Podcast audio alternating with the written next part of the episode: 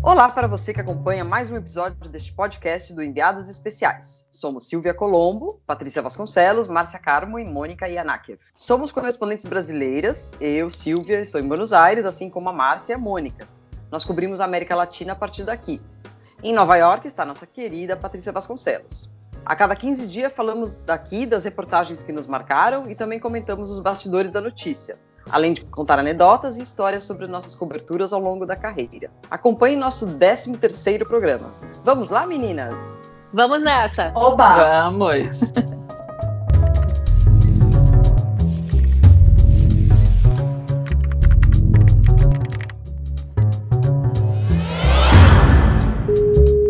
Olá para vocês que nos assistem. Este é o nosso 13º episódio. Eu, Silvia, Márcia e Mônica estamos aqui em Buenos Aires e a Patrícia nos Estados Unidos. Tudo bem com vocês, meninas? Tudo ótimo. Tudo ótimo. Ótimo. Todas respondendo tudo ótimo e três de verde. Hoje eu sou a âncora e vamos contar para vocês algumas histórias que nos marcaram, de maneira mais ou menos parecida como está acontecendo agora com a pandemia do coronavírus nós armamos para vocês um programa reunindo algumas histórias, anedotas e memórias de coberturas que nós fizemos em situações assim extremas, difíceis ou que exigiram de nós um esforço emocional mais forte do que no nosso dia a dia. Vamos começar com a Márcia Carbon, que em 1996 foi ao Peru para cobrir a invasão da embaixada do Japão por guerrilheiros. E ela viajou é, pelo que eu imagino, pensando que essa cobertura ia durar apenas alguns dias, mas ela acabou ficando lá por quatro meses, não é isso, Marcinha? Sim, Silvia, impressionante, né? Nem levei malinha, levei assim umas blusinhas dentro de uma bolsa e lá fui ficando, uhum. ficando, morando, morando, morando. Mas é uma história que rendeu livros e documentários e é muito fascinante em termos históricos, em termos jornalísticos. E era a comemoração de aniversário do imperador Akito. Então, imagina, os convidados eram ministros, chefes das Forças Armadas, diplomatas, é, gente de vários países e familiares do então presidente Fujimori. Lá estava a mãe dele, por exemplo. Então, você imagina 800 convidados numa casa lindíssima, histórica, todo mundo tomando seus drinks, quando de repente entram 14 guerrilheiros armados e fazem os 800 convidados de reféns. Muita gente tentou fugir, foi aquela correria. Começava ali um capítulo muito importante da história recente do Peru um país andino, que é vizinho do Brasil e que a gente sabe tão pouco, né? A gente sabe sobre ceviche, algumas músicas, mas tem esse episódio histórico. Bom, durante quatro meses, o que eles liberaram algumas pessoas já na primeira noite, as mulheres principalmente, e depois ficaram com mais de 100 reféns durante esses quatro meses. Começou dia 17 de dezembro e terminou dia 22 de abril. Aí era curioso, porque nós ficávamos na porta da, da onde a, a, segurança deixava, né? a gente ficava, éramos vários jornalistas, a imprensa internacional estava toda, a gente dormia e acordava naquela porta. Né? E tinha um carro que o tempo inteiro passava oferecendo frutas e era muito barulhento e chamava a nossa atenção porque todo lugar era cercado e só aquele carro passava vendendo frutas. Isso já mais de um mês depois da cobertura. Bom, passou o tempo e nós fomos descobrir que esse carro, na verdade, era uma coisa do esquema de inteligência do então governo Fujimori, porque enquanto esse carro passava oferecendo frutas, na verdade, ele, militares estavam cavando vários túneis ao mesmo tempo para eles entrarem na embaixada uhum. é, para resgatar os reféns. Eles fizeram isso e era curioso, porque um dos reféns, que era um ministro, então, ele falava sozinho o tempo inteiro. Então, os guerrilheiros acharam que ele era louco, ele falava com a planta, ele falava com a parede, ele falava com o violão, mas, na verdade, ele estava falando com o microfone. Então, ele falava com esse microfone e mandava informações para o exterior, para o governo é, peruano, e ele mandava a rotina dos guerrilheiros.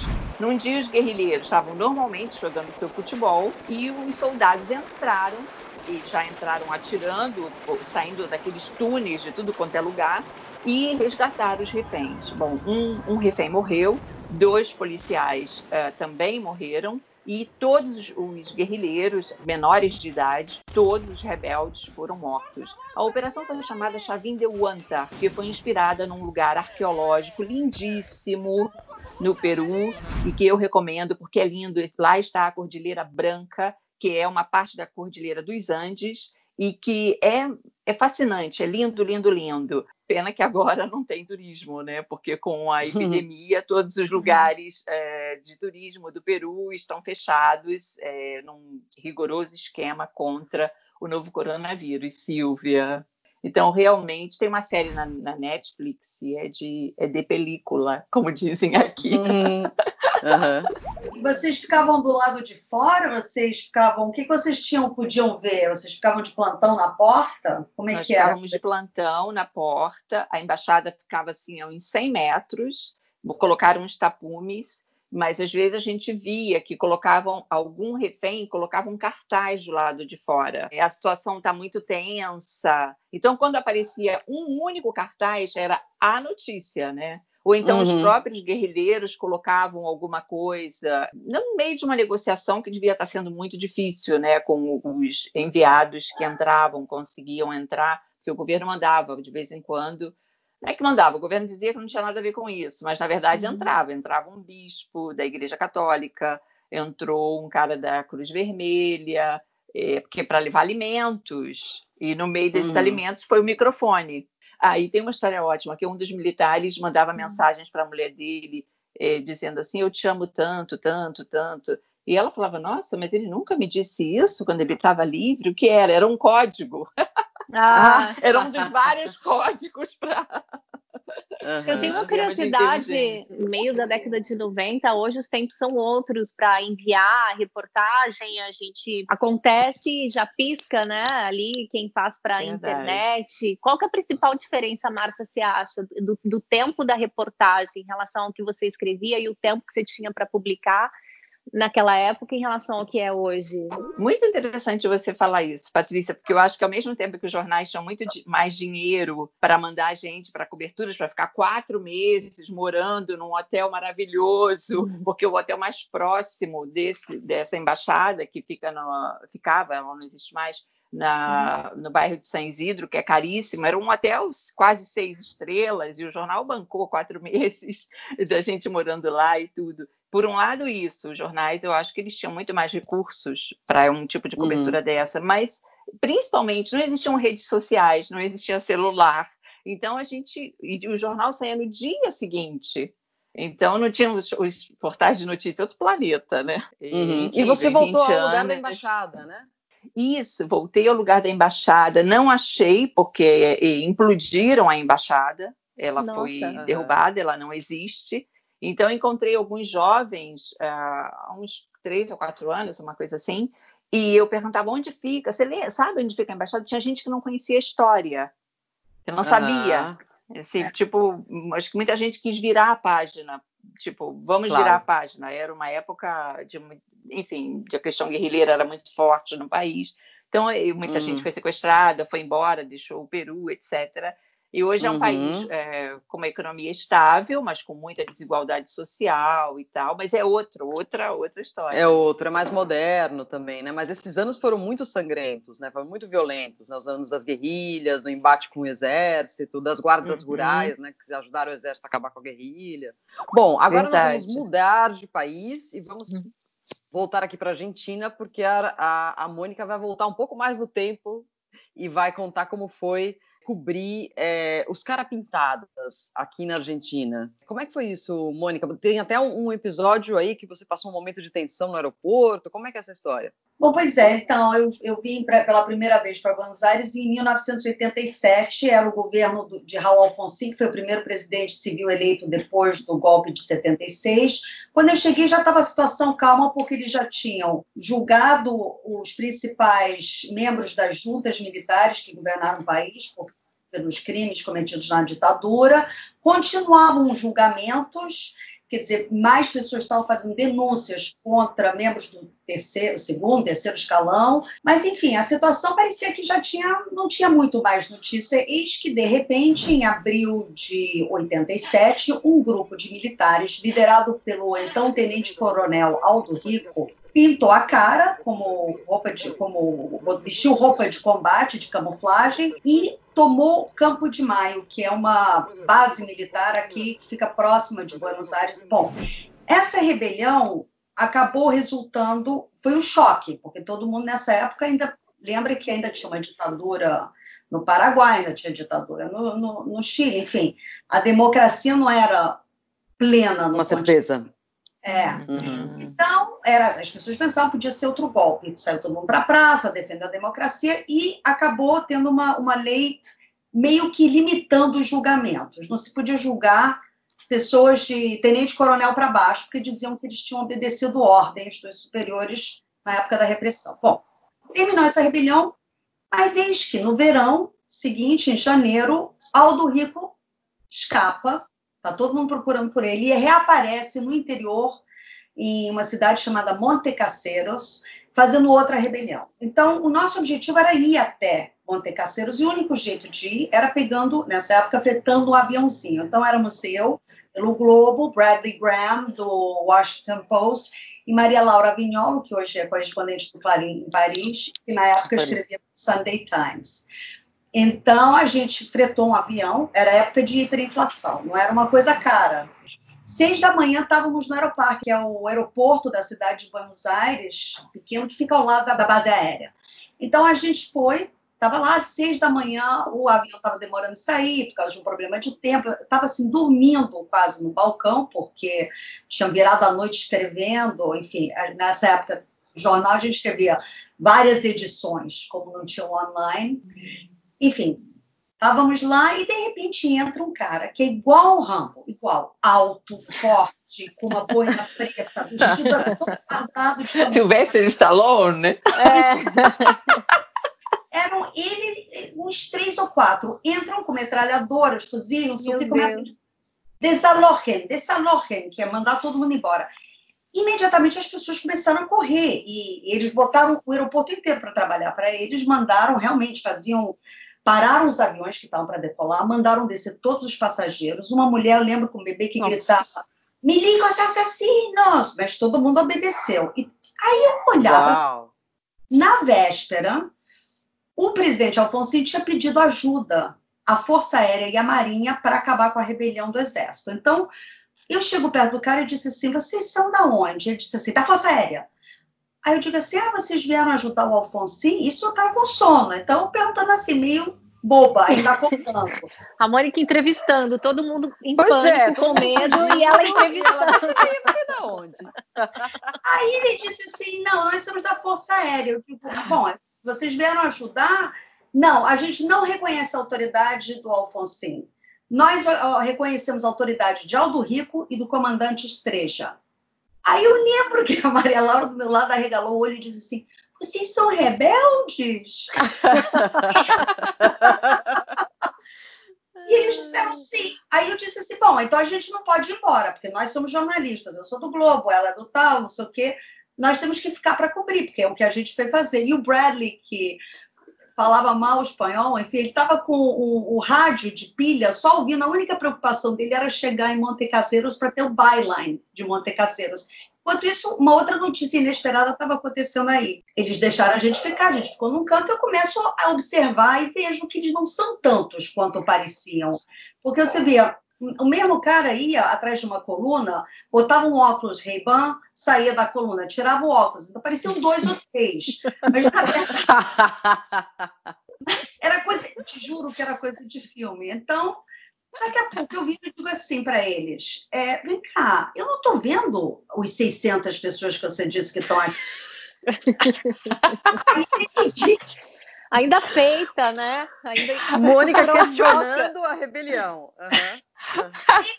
Mim diz assim: não, nós agora aqui somos poucos porque os outros estão todos na base aérea. Fomos até a base aérea. Quando eu chego lá, a gente vê pela grade, vê um bando de gente, realmente, todos vestidos iguais a esse.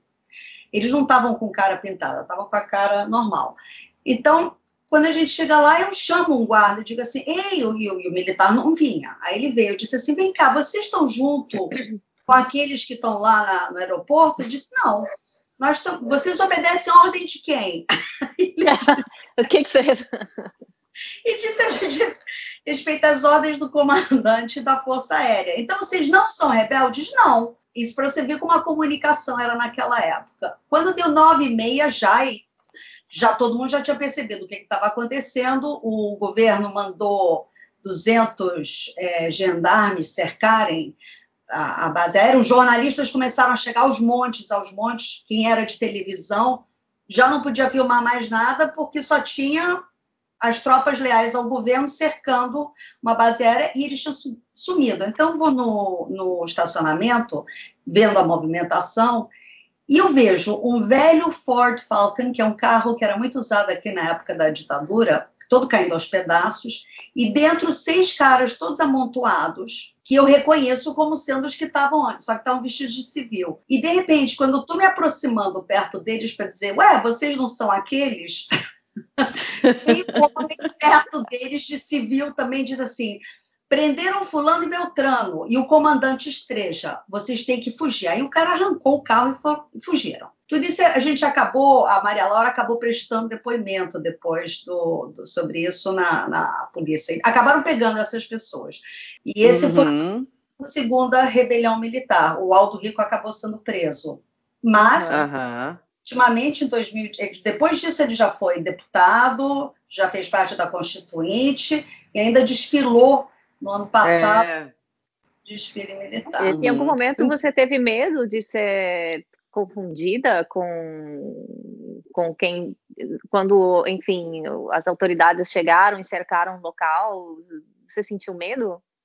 Não, porque eu era, enfim, eu era é, demonstrou ter um sangue frio, um sangue frio grande, é, importante. É. Na verdade é que a situação era tão de, como disse a Márcia há pouco, de película, eu me sentia como se eu tinha caído num set de, de de alguma filmação, entendeu? Porque uhum. era inesperado tudo. De qualquer forma, eu acho que a América Latina desses tempos, tanto dos anos 80, dos caras pintadas, uhum. como é, dos anos 90, que a Márcia estava contando da, do Peru, eram décadas muito mais turbulentas, né? A gente vivia é, possibilidade de retorno de golpes, é, questões de guerrilhas, de narcotráfico, coisas que hoje são diferentes os problemas da América Latina hoje. Acho que a gente não tem uma situação assim tão extrema uhum. como essas que vocês relataram, uhum. né? Bom, agora vamos para os Estados Unidos conversar com a Patrícia, mas ela vai contar uma história que aconteceu com ela na Colômbia, quando ela foi cobrir o famoso acidente, o trágico acidente de avião em que morreram, é, morreu quase todo o, o, time da Chapecoense, do time de futebol Sim. Chapecoense, e havia também alguns jornalistas viajando, né? Patrícia, nessa época você morava em Buenos Aires, é isso? E foi chamada para ir à Colômbia? Foi isso. É, uma, como você disse, né? Muito triste, muito triste essa história que comoveu a Colômbia, o Brasil também. O acidente aconteceu na noite do dia 28 de novembro de 2016 é, o avião levava 77 pessoas, 71 faleceram e 6 sobreviveram. Tinha 20 jornalistas entre os passageiros, né? A maioria lá de Santa Catarina que estava indo cobrir a Chapecoense. E eu estava nessa na noite quando o avião caiu. Muitos noticiaram naquela noite que o avião estava indo para Medellín, mas na verdade é uma cidade bem pertinho que se chama Rio Negro. Fica 30 uhum. quilômetros mais ou menos de Medellín, mas é outro município. E o avião caiu assim, a pouquíssimos quilômetros do aeroporto, porque faltou combustível e o avião caiu na montanha, próximo da pista. E naquela noite do dia 28, eu estava voltando do Brasil, o avião pousou, eu liguei o meu celular e tinha uma mensagem do meu chefe, dizendo: Você já chegou em Buenos Aires, me liga urgente. E aí eu estava no voo, então fiquei sabendo pelo meu chefe, que avisou da queda do avião, e falou: você precisa ir para lá. Fiz minha mala e nas primeiras horas da, da manhã seguinte voltei para o aeroporto com o cinegrafista e voamos para lá. Minha chegada foi na, no, dia, no dia seguinte, no dia 29, e decidi ir direto para o local do acidente. Era de e noite aí, quando você chegou, né? Era noitezinha quando eu cheguei. Uhum. E aí eu tinha duas opções, que seria, como eu cheguei à noite, seria dormir, acordar cedinho e ir para lá, mas eu tomei a decisão de ir para o local, naquela noite uhum. mesmo, porque Sim. eu vi que pela internet que todos os corpos já tinham sido retirados. Peguei um motorista de táxi na porta do aeroporto de Medellín E esse motorista topou me levar até lá. Ele falou: uhum. não, vamos, vamos, eu sei aonde é. E aí tinha realmente é, vários militares na entrada da montanha, né, para onde, onde os, os, os, caminhões do exército tinham passado as últimas horas indo e voltando para levar os corpos. E aí ele falou: Olha, então vou tentar ir até mais aqui para dentro, vamos ver até onde a gente consegue chegar. E os militares, eh, enfim, acho que como os corpos já tinham, já tinham saído, ninguém questionou por que, que aquele carro de passeio estava entrando ali, né? E aí, uhum. em um uhum. momento, ele disse: Olha, eu acho que a partir daqui não dá para ir mais, não. Uhum. Porque era noite, estrada de terra. Aí eu olhei bem e falei: Não, dá. Porque é, é importante dizer que a retirada dos corpos foi rápida, porque caiu na montanha, mas era, é uma região ali com muitas fazendas, propriedades rurais. Então, o, a montanha, ela é toda permeada por estradas bem construídas, estradas de terra, mas com cascalho, sabe? Não é que também eu uhum. me aventurei por uma ribanceira que eu, uhum. que poderia ter colocado minha vida em risco, não foi isso mesmo. Os carros passavam ali com tranquilidade, então eu incentivei o motorista a continuar e assim a gente uhum. foi se embrenhando pela montanha, Silvia. Não e você sentiu como. medo? Você sentiu. Como você sentiu pessoalmente, assim? Porque eu imagino que, por um lado, tem a excitação, a ansiedade de chegar no lugar da notícia, né? Acho que foi por isso que você foi direto para lá. Mas, ao mesmo tempo, você está diante de uma tragédia humana muito grande, né? Qual é o sentimento que você. que levava não, você, não... assim? Não, eu não tive medo, porque eu não, como eu disse, era um local que eu, eu me senti segura, uhum. tinha sinal do celular, tinha várias torres de, de, de, de telefonia uhum. ali perto, então a conexão era muito boa. E qual era o meu objetivo? Chegar mais próximo realmente ao local do, do, uhum. do acidente, né? E aí lá eu consegui ver, perceber geograficamente que é isso, que eram propriedades rurais, então era como se eu tivesse andando, eu sou do sul de Minas, da Serra da Mantiqueira, uhum. então por várias vezes meu pai me levou para subir a Serra da Mantiqueira em estradas assim bem complicadas assim. Então uhum. eu, eu, identifiquei aquela região montanhosa, olhando as estradas, eu achei ok continuar indo. Em um determinado momento, eu falei, não, tem que bater em alguma casa aqui, porque senão eu não vou conseguir chegar. Bati numa casa à noite, saiu um, um rapaz, tava com cara de sono, tava dormindo e disse, eu falei, então, eu, eu, sou jornalista brasileira, eu gostaria de chegar mais próximo ao local, ver a situação. Ah, foi logo ali. Eu falei, você conseguiria uhum. me levar, me, me ajudar? Ele falou, olha, vai amanhecer daqui a pouco, eu preciso ordenhar o rebanho. Aí ele entrou na casinha, voltou com o, um companheiro que também trabalhava ali na, na propriedade. ele falou: Não, mas a gente vai ajudar, a gente leva você. E ainda me deu uma galocha. Porque tá muito barro. Então me deu uma uhum. galocha. E aí ele falou: estaciona o carro aqui, porque a gente vai ter que caminhar. E aí fomos, uhum. o motorista, eu, o cinegrafista e os dois rapazes da propriedade rural. Caminhando, uhum. caminhando, caminhando. É alto, eu confesso que em determinado momento eu tive assim, falta de ar. Uhum. Foi uma uhum. caminhada, eu caminhei vários minutos. E quando eu cheguei no local onde o avião caiu, era quase 10 da noite. E o avião tinha caído na noite passada, às 10 da noite. Eu cheguei quase 24 horas exatamente depois. Nossa. E eu podia uhum. ver, eu falo, eu arrepio aqui agora, ai meu Deus. Eu conseguia ver os aviões passando, porque o aeroporto, o aeroporto era, ali. É, era logo ali. E aí, uhum. um militar, tinha militar vigiando o local, né? E aí uhum. eu falei, olha, eu sou jornalista brasileiro, vim aqui para, enfim, registrar com segurança, não, obviamente não vou tocar em nada, gostaria de saber se algum militar pode me acompanhar. É, aí ele não entendeu, ele falou um minuto e foi ver com o superior dele. Aí ele falou, olha, como uhum. a senhora veio de longe, o meu chefe uhum. autorizou. Mas ninguém desceu comigo.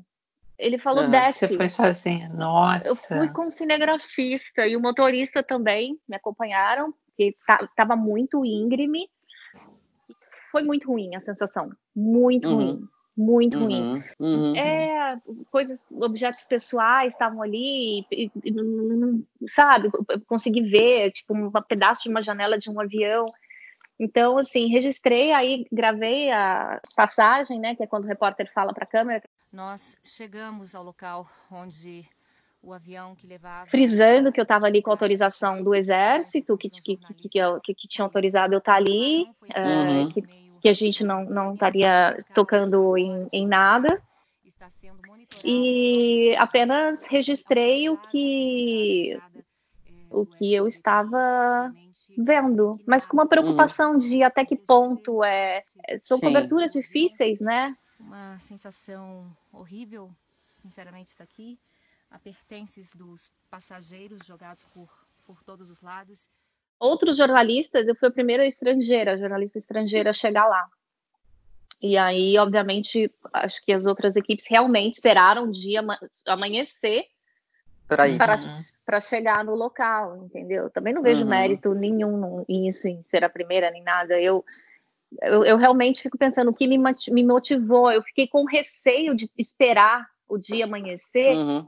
e não dá tempo porque eu falei, claro. é um local de difícil acesso, eu vou ter que voltar, e a matéria era para aquele dia, né, para o dia seguinte. Uhum. Você fez muito bem, porque além de ser um, um assunto que estava comovendo muito as pessoas no Brasil, muito. e era de muita atenção e tudo mais, eu estava indo para Cuba, eu tinha, tava no México e me mandaram de repente para Cuba porque tinha morrido Fidel Castro.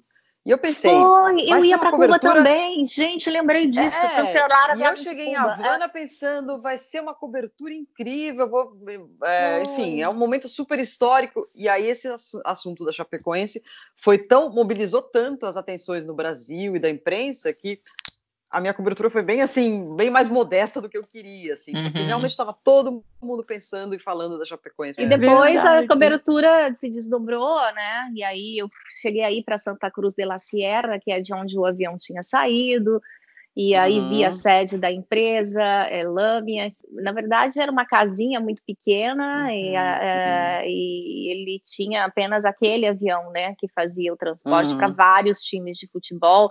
A mesma aeronave uhum. tinha transportado a seleção argentina pouco uhum. tempo atrás.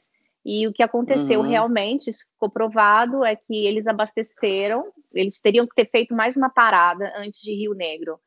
E aí, por uma questão de economia, enfim, ah, vai dar. Só que aí, na hora que ele chegou no para pousar em Rio Negro, a torre disse: espere um pouco, porque tinha hum é, uhum. outros aviões, então ele ficou fazendo círculo em torno da montanha, gente, pensando que ia dar, né? Mas uhum. não. O combustível daria.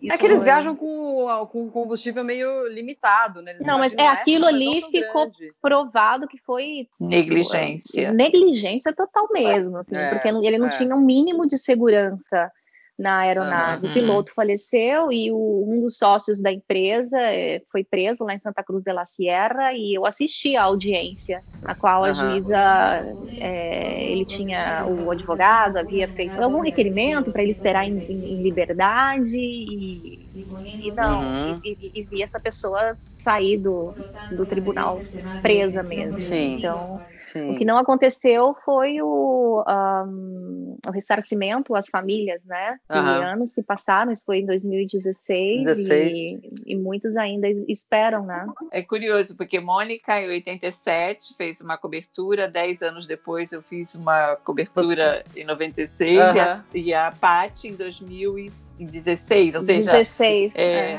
16, sem querer a gente escolheu quase. de 10 em 10 anos, né? Vamos Mas eu estava pensando. 2026.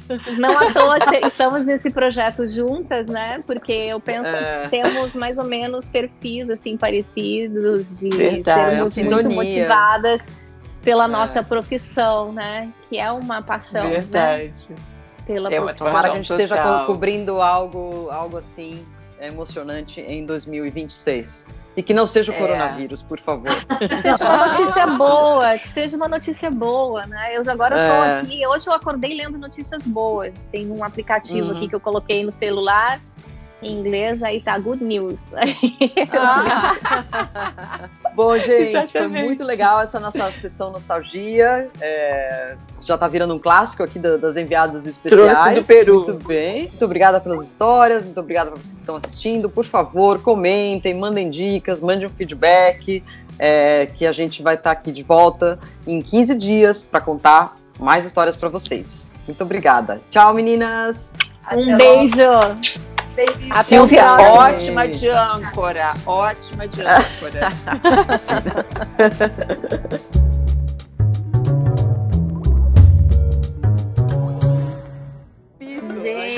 histórias incríveis as de vocês duas. Olha, impressionante também, nossa.